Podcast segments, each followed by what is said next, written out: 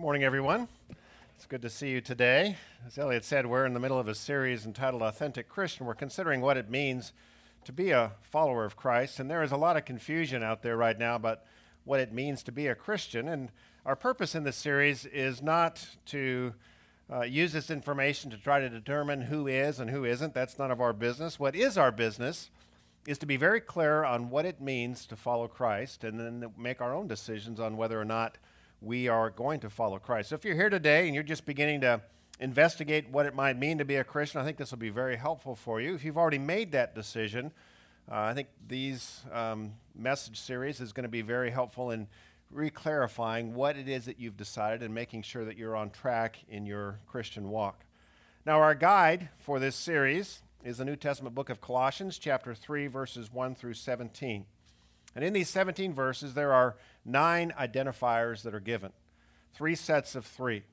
There are the three decisions that Christians make, and then the three practices that Christians work on, and then the three perspectives that Christians live from.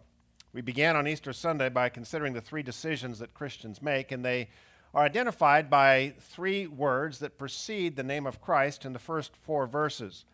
And each of these words begin with the same letter, the letter, letter W. There is the with, the where, and the when. With Christ, where Christ, and when Christ.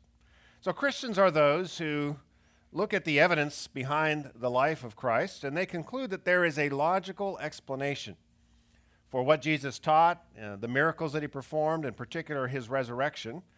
And they conclude that what Jesus said about himself was true that he is, in fact, God in flesh, come to earth to save us.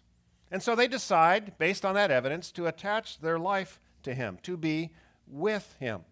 That's the first decision, the first W. And that changes the, the trajectory of their life. They are raised with Christ. And that changes this life and the life to come. And then that begins to shift over time what's important to them, what they live for. They begin to live for what's important in heaven because that's where, the second W, that's where Christ is. So the value structures that we have that are based on whatever cultures and families we grew up in begins to change over time and reflect more of what's important to God, what's important in heaven. They have found the secret to life. That's where Christ is. It's in Christ. He is the treasure.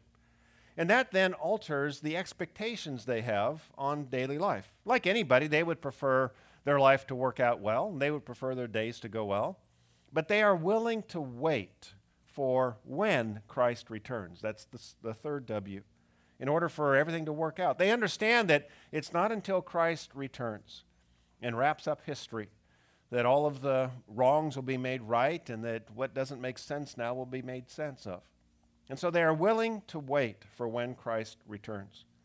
And with these three decisions in place, Christ followers then go to work on the implications of these decisions. They put in place three practices. And these practices are seen in three lists that are found in verses 5 through 14 of Colossians 3. The first list, the one we considered last Sunday, contains the essential training instructions on how to reduce the tendency we all have to form God level attachments to the things here on earth, to make idols out of something here, and to organize our life around these idols. And this is what drives the sin in our life. We decide that there's something here that we want more, that's more important to us than God Himself and what He said, and we begin to make idols out of those, and that causes us to sin. And the first list gives us the practices that are necessary to begin to to break the attachments that we have to the things here on earth. The next two lists, the ones we're going to look at today, are the practices then that help us to learn how to really love other people. This is one of the key marks of a Christ follower. Is the quality of relationship they offer over time is significantly different than what it was before they began to follow Christ. As Jesus said, as Steve mentioned earlier, People will know that you are Christians by the way you love other people. And in order to learn how to love, there are two lists that help us do this. There are things that we must put off, and then there are things that we must put on. There's the put off list and the put on list. So let's begin. Colossians 3, verses 7 through 10. This is what it says In these you too once walked when you were living in them. But now you must put them all away anger, wrath, malice, slander, and obscene talk from your mouth. Do not lie to one another, seeing that you've put off the old self with its practices and have put on the new self, which is being renewed in knowledge after the image of its creator. Now, these lists are not just a set of random words that could be put in any particular order. These lists are in order because they describe the patterns of our life and how these patterns build over time. And this list that we just read relates to the common patterns of how we learn how to grow up and how we learn how to relate to people. And they are the paths that we tend to walk in. In fact, they are so common to us that it'd be fair to say, as it says here, we live this way. This is how we live. We live in these paths. And for those who decide to follow Jesus, what happens over time is these patterns increasingly become a thing of the past. They don't ever completely go away. We must keep practicing, but they diminish over time. And they increasingly become the way we once walked and how we were living, but not so much how we are walking and how we are living. So, how does this shift occur? How, how do we change the way we relate to people? Well, it takes practice. As it says here, we put off the old self with its practices. You see, the way that we are and the way we relate to people is not just haphazard, it's not something magical, it doesn't just occur. We have learned our patterns through the years, years of practice. We didn't just select a way of treating people, we have practiced a way of treating people. And so, if we're going to put on the new self, as it says, and change the way we treat people, it's not going to happen overnight. It's going to take a lot of practice. And the two lists that we're going to be looking at contain these essential training practices that we will need to do repetitively if we're going to learn how to love. Now, I wish it was easier. I wish we could just decide to treat people better and decide to be more loving. But we can't just pull it off with a decision. We've got to practice. About three years ago, my back just started giving me problems for no apparent reason. I mean, I would just turn a certain direction. Oh, all of a sudden my lower back would go out and I would be in pain, sometimes just crawling on the floor and hardly able to move for as much as a week or two weeks sometimes. And there appeared to be no particular move that I could make that caused this. There appeared to be no reason. So I went to the doctor, had it checked out, and the doctor informed me that my core muscles were not strong enough to support my, this is what he said, aging back. I paid money for this diagnosis. I didn't like what he said, but I think he was right. That as my back ages, it deteriorates and it requires strength that it didn't require before from the muscles that support the bones around my back. So I made a decision. I didn't want to be in that kind of pain regularly and just have it happen out of the blue, so I decided to strengthen my core. Now, that decision didn't make me stronger. I had to practice to become stronger. My practicing has taken two forms. There are new things that I'm doing, like lifting weights and stretching, and there are old things that I'm no longer doing, like watching as much TV late at night. Now, the reason that I have to do both of these is because, in order for me to get up early in the morning and exercise, something that was new, I had to d- cut out something that was old and go to bed earlier in order to make room for the new practice. It's the same if you're going to learn how to love. You can't just crank up the emotion. You're going to have to put off some of the old ways of relating, and you're going to have to practice putting them off. And at the same time, you're going to have to practice putting on the new ways of relating. This is how we change. Now, Christ gives us power and helps us in this, but we have to begin to practice. So these are the two lists. First of all, the put off list. We have to put off the practices of manipulation. This is the one word I think that describes the entire put off list best. You see, the main reason that we don't love others that well is because we're too busy using them for our own purposes, for our own needs. Now, if we would just ask people to help us with what we want or what we need, that would be fine. Give them the freedom to say, yes, I can help you and I can do that, or no, I cannot. That would be perfectly fine. But in order for us to ask for help, it's humbling. It implies that we have needs that we can't address on our own. And a lot of people don't want to admit that. And the other problem with asking is they might refuse us. They might say no, and then we're stuck because we really do need them to do something or want them to do something. So the common pattern we have of trying to get what we want from people is rather than ask them, we manipulate them into giving us what we want.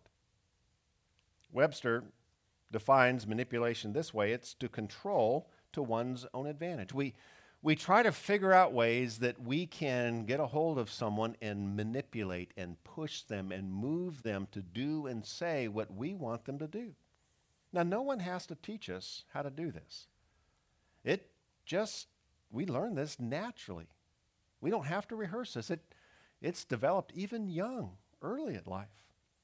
I remember one time when our son, he was just three, and he was in the bath, and I came in and I had given him a warning that it was almost time to get out. And so I said, All right, son, it's time to get out of the bath. And his response was, his little lower lip started quivering, and he said, Why are you so mad at me?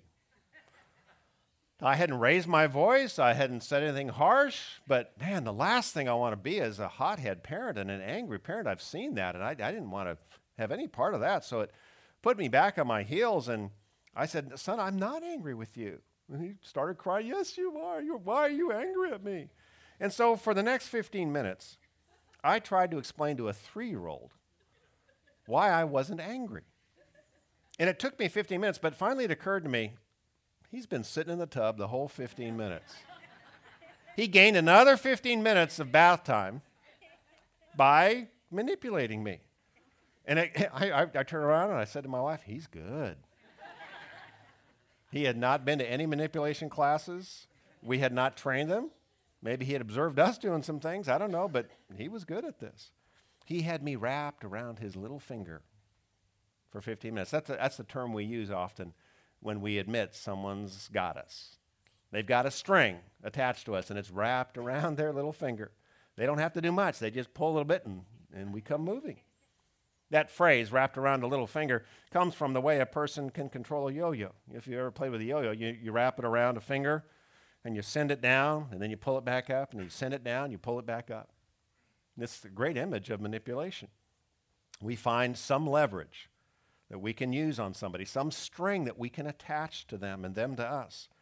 And then we subtly send them out to do our bidding and then bring them back for the next assignment and then send them out for our bidding and then bring them back for the next assignment.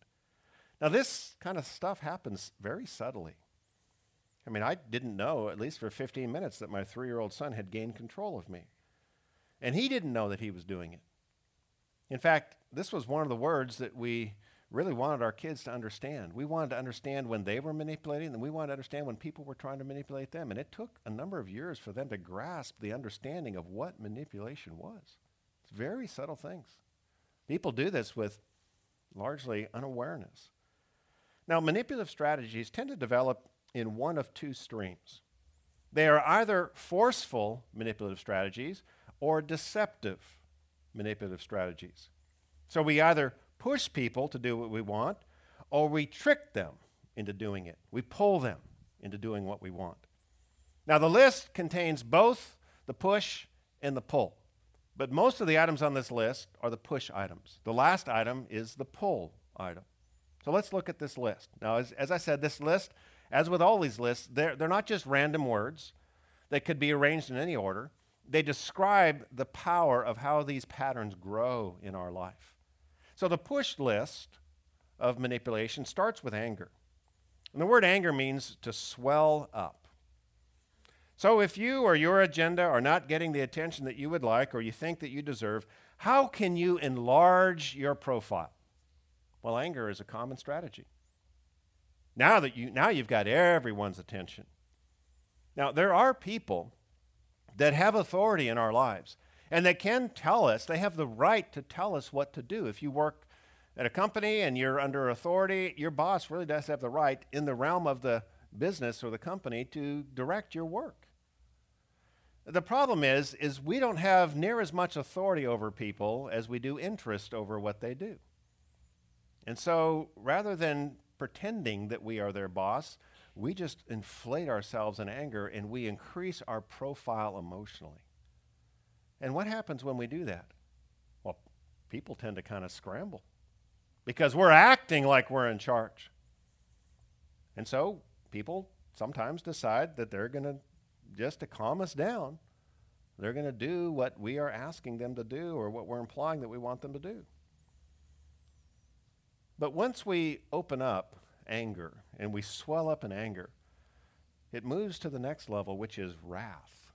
Now, we think anger and wrath are the same thing, but the word here in the Greek language, which is what this list originally was, describes its consuming desire. And you right, might remember this is the same word for evil desire in the first list that we looked at last week. And I described it as being on an icy hill. And once you push off on a sled on an icy hill, you've got a few inches to decide, no, I don't want to do this, and stop. But once that sled gets going and the momentum starts building, you're along for the ride. You've lost control. Desire has taken over. And that's what happens when we get angry we lose control. You know, we don't decide the size of our anger. We don't decide, you know what, I, I think about a level three anger would, would get the person to respond the way I want right now. Now, this person seems pretty hard, and we're going to have to take it to level seven. So let's just dial up a level seven anger, and then we stop at level seven. Now, the way anger works is once you uncork it, you don't know how big it's going to get. You're, you're down the icy hill, and the anger is just rolling. And it can cause a lot of devastation when you lose control and you uncork the anger. And then after anger has turned into malice, or wrath rather, then it turns into malice, which means to bring trouble on another person. So now you take it, we take it from just emotionally posturing and just being upset in whatever form we, we get angry. Now we move it to the level where we're, we're trying to punish them. We're trying to bring some kind of harm to them. They haven't cooperated, and so now we're going to punish them for it. Now, why do we move beyond just the emotion to the action? Well, it's because the emotion doesn't always work. I mean, how do people tend to respond to you when you get angry? If they don't know you very well, if it's a new relationship, well, they may scramble and just to preserve a moment of peace, they'll, okay, they'll do whatever you want to be done, or they'll respond in a way that you want them to respond. But some people don't get out of the way and give us what we want. So we have to take it to the next level, especially those who are close to us. If you have a pattern of getting angry and someone is close to you, they've seen this again and again, and they know, it, yeah, it's just a posture. And maybe they get angry in response. And so anger doesn't always bring about what we want, so we got to take it to the next level, and that is we've got to punish them now. Sometimes we punish them emotionally by maybe withdrawing, giving them the silent treatment, you know, withdrawing relationship from them so that they'll see the error of their ways and they'll come crawling to us and give us what we want. Sometimes we find a way to block what they want. We know they want this thing and or they want this response and we're not going to give it to them. Or we're going to say something that's going to cut them to the heart. And they will learn to never cross us again. So that's malice. And then malice moves on to slander. Slander means to defame. What this means is we go public with our anger, we gather an audience for it. You see, when we get angry, rarely do we just keep it to ourselves. If we're really upset, if someone really hasn't done what we want them to do, we broadcast it. And in doing so, we actually begin to manipulate other people to our cause. You know, whenever you're slandering someone to another person and you're upset, they know that they better do this. They better nod in agreement, or you might talk about them poorly to someone else. And so we begin to gather momentum for our anger. We begin to justify our anger as we slander this person to other people who's not giving us what we want. And that results in obscene talk. About obscene talk, it's not just talking about swearing here, it could be that, but what it really means is to disfigure someone. The idea is that we use our words to distort the image of this person in the eyes of other people. And the result is, as we paint this horrible image of the person we're angry at, we get more and more people angry at them. And our anger spreads from us to other people. And even though we might eventually calm down, well, it's now out of our hands. Other people are caught up in this. And so, in the attempt to control, in the attempt to manipulate through anger and pushing, we, we do all kinds of damage in relationships. It's the opposite of love. It's hurt, hurtful, it's, it's damaging. Now, the other stream of manipulation is deception. That's why the last item on this list says, do not lie to one another. So, in this approach, rather than bluster our way to get what we want, we try to control the facts in order to trick people into giving us what we want. And there's many different ways we do this. I mean, we might just lie outright in order to get someone to behave or to say or to do what we want them to do. More often, we edit out the important facts in order to create the impression that gets the result. You know, when you edit uh, something, you can frame it in all different kinds of ways. You're not necessarily telling a lie by what you're saying, you're telling a lie by what you're not saying. If they were to know the whole story, they were to know everything about this, they probably wouldn't do what we want them to do or say what we want them to say. So we know how to edit so that people then will do what we want them to say. Another common tactic of deception is we exaggerate our emotions to get people to come running to our aid you know, we're sad or we're overwhelmed or we're disappointed or we're hurt, and all of that's fine. If you are sad, it's okay to be sad. If you're feeling overwhelmed, it's okay to be overwhelmed and for people to know that. If you're disappointed, that's fine. If you're hurt, that's fine. But what happens is eventually the circumstances or the emotion begins to fade, and we're not as disappointed as we were. We're not as hurt as we were. We're not as sad as we were. But we've discovered that whenever we are sad or disappointed or hurt, what do people do? They come running to our aid. And so we decide, you know what? I'm going to hang out here for just a little bit longer because I like this attention. People are seeing me as a victim, and oh, when you're a victim, lots of people come running. And so we are sad more than we really should be, and we're disappointed longer than we really should be, and we're, we're hurt more often than we really should be. Then people begin to rally around us because we're just down. Now, if you're down, that's fine. But don't linger there for the purpose of manipulation. Another thing we do in the, the deceptive area is we generate false guilt. This is a huge tool of manipulation. We try to get people to feel guilty for not doing what we want them to do. We often do this emotionally again. We act hurt simply because, not because they've done wrong to us, but because they haven't done our bidding. And because we're all upset, most people's only definition of love is if you're upset with me, I must have done something wrong. that's not necessarily the case. And because most people don't think more deeply about love, they're very easy to manipulate. And if we get upset with them, they're like, What? What? What do you want? I'm sorry. What do I need to do? And we are generating false guilt in them, which is an awful thing to do for somebody. To burden them down with something, make them feel guilty for something they did not, in fact, do wrong. There's already enough real guilt. We don't need to pile on false guilt.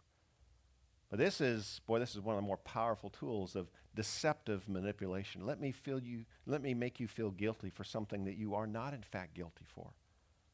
I mean, people will do our bidding sometimes for years if we can make them feel guilty about something that they're really not guilty about. So, what is your favorite flavor of manipulation? Do you prefer pushing or pulling people to do what you want? Maybe you alternate. But we've all practiced these patterns. We all have learned them, not in classrooms, just growing up and relating. We've learned how to get what we want because we're selfish. We don't love very well. But we need to practice putting these off, stopping these patterns. Now, we don't just work through the first list, and once we've perfected that, then we move on to the second list. Now, these two lists we work on simultaneously, just like we, me with my back. I don't stop certain things, and once I've got them all stopped, then I start the exercising. No, we put things off and put things on at the same time. Oftentimes, you'll find that you can't put off completely until you put on. You replace these things. So, this is the put on list. These are the practices of love. And as I said, love in our culture is, is a very vague, it's, it's, I call it a marshmallow word. It's just like fluffy and nobody really knows what it is. It's thought of mostly as an emotion. But this list, I think, is one of the greatest descriptions of what love actually does and looks like. So let's let me read this list to you. Colossians 3, 12 through 14. Put on then, as God's chosen ones, holy and deeply loved, beloved. There's the list compassion, kindness, humility, meekness, and patience bearing with one another, and if one has a complaint against another, forgiving each other. As the Lord has forgiven you, so you also must forgive. And above all these, put on love, which binds everything together in perfect harmony. So here's the list. Here's where love starts it starts with compassion. The word means to have pity on or to feel with. The idea is you begin to love someone once you are moved to help them. Now, how do you develop compassion for someone else? I mean, you can't just muster up compassion. Compassion has a reason. I think one of the best ways to learn compassion is to learn the story of a person. Learn their story. You see, it's easy to treat people as objects to be used for your purposes until you get to know some of their story. Objects don't have stories, they're just objects, they're just things. People have stories. And those stories are filled with fears, and they're filled with failures, and they're filled with joys, and they're filled with sadnesses. And it's those storylines, the drama of people's story, that, that often drives many of the patterns in their life. And we get irritated with the patterns until we understand the story and we begin to figure out, well, that's why they struggle with this. I understand. I have, I have a, a feel for them now. They didn't just choose this, they experienced this and then developed this pattern out of that experience. So, one of the great exercises of compassion, I think, is to learn to ask people questions. Now, people aren't just going to sit down and say, Well, let me tell you my entire story. You know, if, if they do, that's, that's odd. That's weird. That's probably manipulative. So just take an interest in people. And as you get to know them, keep asking questions. Take a real interest in them. And your compassion will go up as you ask questions and learn more about them. And then from compassion, kindness comes. Kindness means to give what is helpful. So, first, your heart is moved to do what is helpful, and then kindness is the act. You do what is helpful. Now, how do you know what would be helpful for another person? Well, you have to put in some thought. You know, if I was in their sho- shoes, knowing what I know about them in this situation, what would I want? What would help me? What would be kind to me? What, what would encourage me? And then you do that. Now, what this means is you can't rush by someone and be kind. You can't do drive by kindness. It takes time. You have to stop long enough to think what's going on and, and what might be helpful. And then long enough to do that. It may not be a huge act, but, but you're going to have to stop long enough to be kind. And then the next element is humility. This means low minded. It's a literal translation of it. Now, that doesn't mean stupid or dumb. What it means is that you don't approach people with the absolute certainty of arrogance. This is the way we tend to approach people. You know, we size people up, we form a first impression, and we put them in a category of absolute certainty, and we leave them there. Humility realizes that things may appear this way, but people are complicated, they're complex. And so, absolute certainty is just not fitting when I'm dealing with a human being that's got a history that I really don't know. So, I, am rather than approach them from uh, looking down, I know who you are, I know what you're about, I know what you're like. No, love says, let me look up and, and, let me take an interest and, and let me be curious about who you are and let me learn about who you are. I may have some impressions. Some of them may turn out to be true, but I, I don't know you. So I'm going to approach you in humility, not, not in arrogance, from a, a low angle and not a descending angle. Now, these first three items on the list of love are about how we move towards people in love. The next two lists, next two items on the list are about absorbing the poor treatment that love has to endure if it's going to continue to love, the poor treatment of others. See, just because you decide to love doesn't mean everybody's going to do the same. And this is one of the great killers of love. You decide, you know what? I really do need to amp up my compassion and, my kindness and my humility as I approach people. And you start working on this and exercising this, and then someone is arrogant with you, and someone is unkind to you, and someone shows no compassion to you. And you know what? The deal's off. Love is over. You know, I did it for a week, forget that. So if love is going to endure, it's going to have to learn how to, in, how to give what it's not receiving. And these next two items are about that meekness. This means gentle when provoked. Oh, this is so hard to do. You know, recently a guy in traffic just started honking at me. And he couldn't see what was going on in front. He just knew I was in his way. And his only tool of manipulation was the horn. So he was honking at me in anger. And so meekness in that situation requires a gentle response, really a no response in this place. But you know, that's not what rose in my heart. The, the challenge with meekness is meekness in the face of provocation feels like weakness. I mean, what I, what I thought is, you know what? Who is going to help this guy learn how to drive if I just let him get away with this? I mean, there's a, there's a teachable opportunity here. He's not interested in what I have to say or what my horn has to say back at him. What's been a, a, help to me on this is the example of Jesus. I mean, you, you just think of, of what Jesus put up with. The provocation that he endured is, is stunning.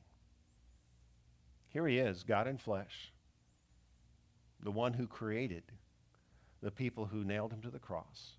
More than that, the people who surrounded that cross and mocked him and insulted him and spit on him. They weren't honking their horns at him, they were spitting on him. And he took it. And he actually said, Father, forgive them. They, they don't know what they're doing. So why can't I say that about a guy honking the horn? He, he doesn't know what he's doing. He's probably had an awful day. Anger is his chosen tool. I understand because that's often my chosen tool. Well, I'm not just going to suddenly be meek. I have to practice it, just like you have to practice it. And then the other tool to help us deal with when people do not love us back is patience. Patience is a compound word in the Greek language here. The word is long plus enduring. I think that's just a great description of patience. How long do I need to endure? Longer. really? That's hard. See, people won't just treat you poorly on occasion, once or three times or five times they're like you, they're like me. They get caught up in their own little worlds and they'll run over you without even thinking about it. So there's two parts of patience in a relationship. Sometimes you just need to bear with another person. That's what it says here, bearing with one another. What that means is just, just putting up with it and not getting angry. Many times you need to go to the next level, and that is forgive. You just need to forgive them for what they've said, That'd be great if they would ask you for forgiveness, but a lot of times people don't. You just need to forgive them. You see, if you are unwilling to forgive, if I'm unwilling to forgive, before long there's going to be no one left to love. Because everyone that you're close to, especially, is going to have done you wrong. Why should we forgive? Well, as it says here, as the Lord has forgiven you, so you also must forgive. The image that is in the New Testament that's a very dominant theme is, is in Christ, God has forgiven us an incredible debt of sin. And so it makes absolutely no sense for us to turn around and prosecute our case against someone who's done us wrong, while at the same time we're receiving mercy. It is the forgiveness of Christ that informs our forgiveness of other people. And then it concludes by saying, and above all these, put on love. I mean, that, that's the summary of this entire list. This is what it looks like to love. That's, that's at the top. That's above all these things. This, this is what this list is. Love, which does what? It binds everything together in perfect harmony. Now, harmony is a word we use not only for relational connection that is good, but we also use it for music. Not just a single instrument. You need multiple instruments for there to be harmony, just like you need multiple relationships for there to be love. So, in a sense, love is kind of like an orchestra. Love can take all kinds of people in all kinds of circumstances and pull them together into something of tremendous beauty and harmony. But for that to happen, you need two things. There's two requirements. Number one, you need individuals who have practiced their instruments well. You know, if you, if you pull an orchestra together, an 80 piece orchestra together, just by grabbing people off the street and handing them a random instrument and then saying, All right, everybody, blow on your instrument, you are not going to have harmony. Every member of the orchestra needs to know and have practiced their instrument well in order for there to be harmony. And that's what these two lists are about. The, these are the scales, the instruments and the scales to practice love. You can't come up with love without this. The second thing that we need is we need a conductor someone to lead us in this growth of love, someone who can bind all of us together in harmony. And without Christ, love lacks harmony. It'll eventually turn people against each other. Harmony between you and others doesn't just happen the moment you decide to be with Christ. I mean, at that moment, you do get a conductor, but you still need to practice. So, what I would recommend is look at both of these lists. If you know now, go ahead and circle one word on each of the lists. But if you don't, take some time and, and just pick one of the words on each of these two lists and go to work on it. Come up with some exercises. Maybe as we are going through it, it's like, oh, I do that all the time. Or I almost never do this on the put on list.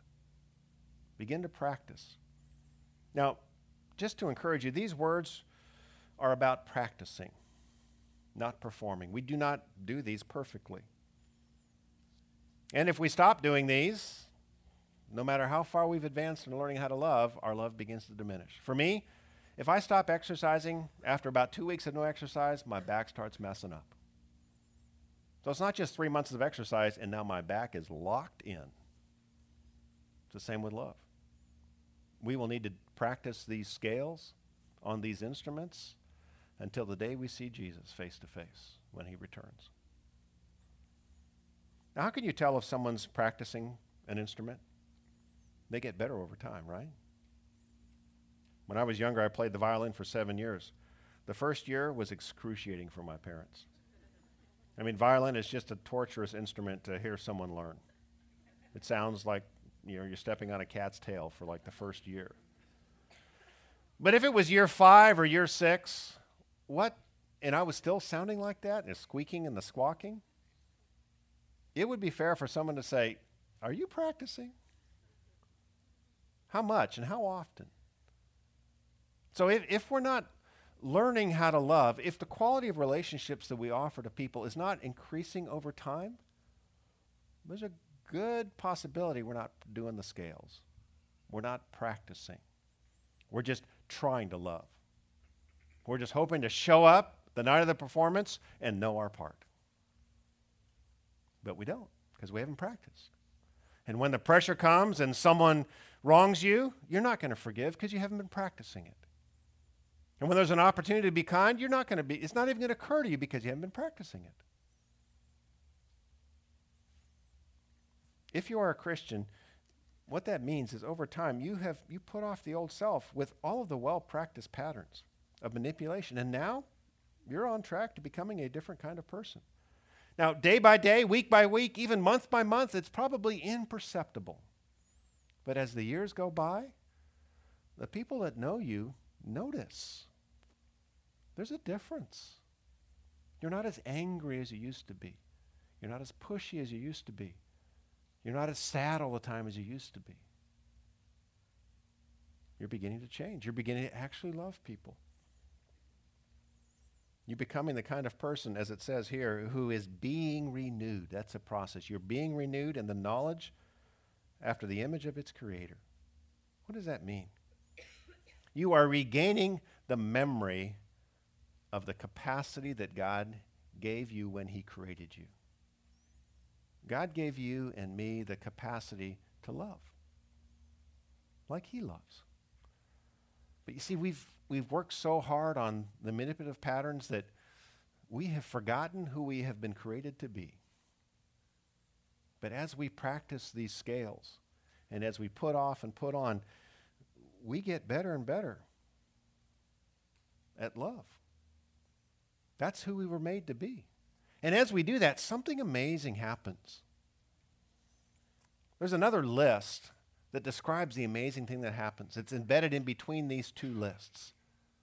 Here's the list. It's not a put on or put off list, it's a descriptive list. Here's what it says Here, there is not Greek and Jew, circumcised and uncircumcised, barbarian, Scythian, slave, free, but Christ is all and in all. Now, that list to us means absolutely nothing. If at anything, it's, it's weird. I mean, what is a Scythian? Is that on Star Wars? What, what is a Scythian? So we don't know what this list means, but when this verse was written, 20 years after Christ, everybody knew what this list was talking about. Because you know what this list is? This was the current list of the day that listed the categories of people determining how people should be treated. So if you were a Jew, you treated Greeks this way. If you were a Greek, you treated Jews that way. If you were a barbarian, you treated Scythians this way. And we've got our own lists. And whatever group you're part of, whatever culture you grew up in, you learned this is how you treat those people. And this is how you treat that, that group. And our world is clamoring to get people to stop using these lists. And it's just not working for all of the emotions and the tears. And the, it shouldn't be like this. It continues to be like this. There are lists like this in every time and in every place. But for Christians, what it's saying here is the normal people divisions melt away. They don't exist anymore. Sure, there are still Greeks and Jews. There are still different cultures. There are different classes, there are different categories of people. But that in no way informs us how they should be treated, how they should be valued, whether or not they should be loved. For us as Christians, Christ has removed all of these categories. So if you're a Christian, you have the potential to do what the world is trying to figure out how to do. Not because you're better than everyone else, but because you're following the one who can conduct a different world. So if you're a Christian, you will practice putting off your old patterns of anger and manipulation. They're not just going to go away. You're going to have to practice diligently at this. And if you're a Christian, you, are not going to wait for things like compassion and kindness and humility just to kind of bubble up into your heart and you just love everyone. No, instead, like a musician, you will practice the scales of these instruments so that you can use them when Christ conducts you to love this person now, to forgive this person now, to be kind to this person today. Let's pray.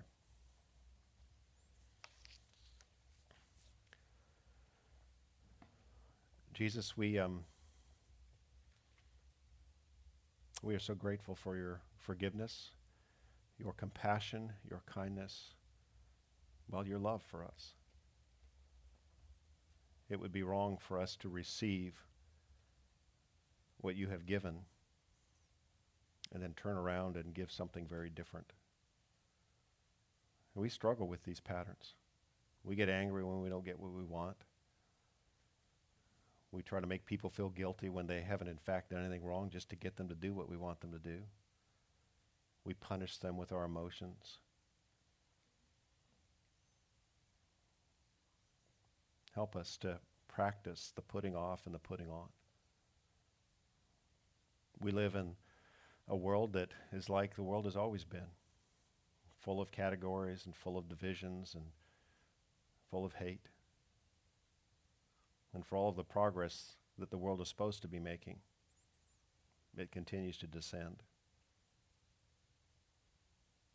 Jesus, only you can conduct the harmony that we idealize and that we want.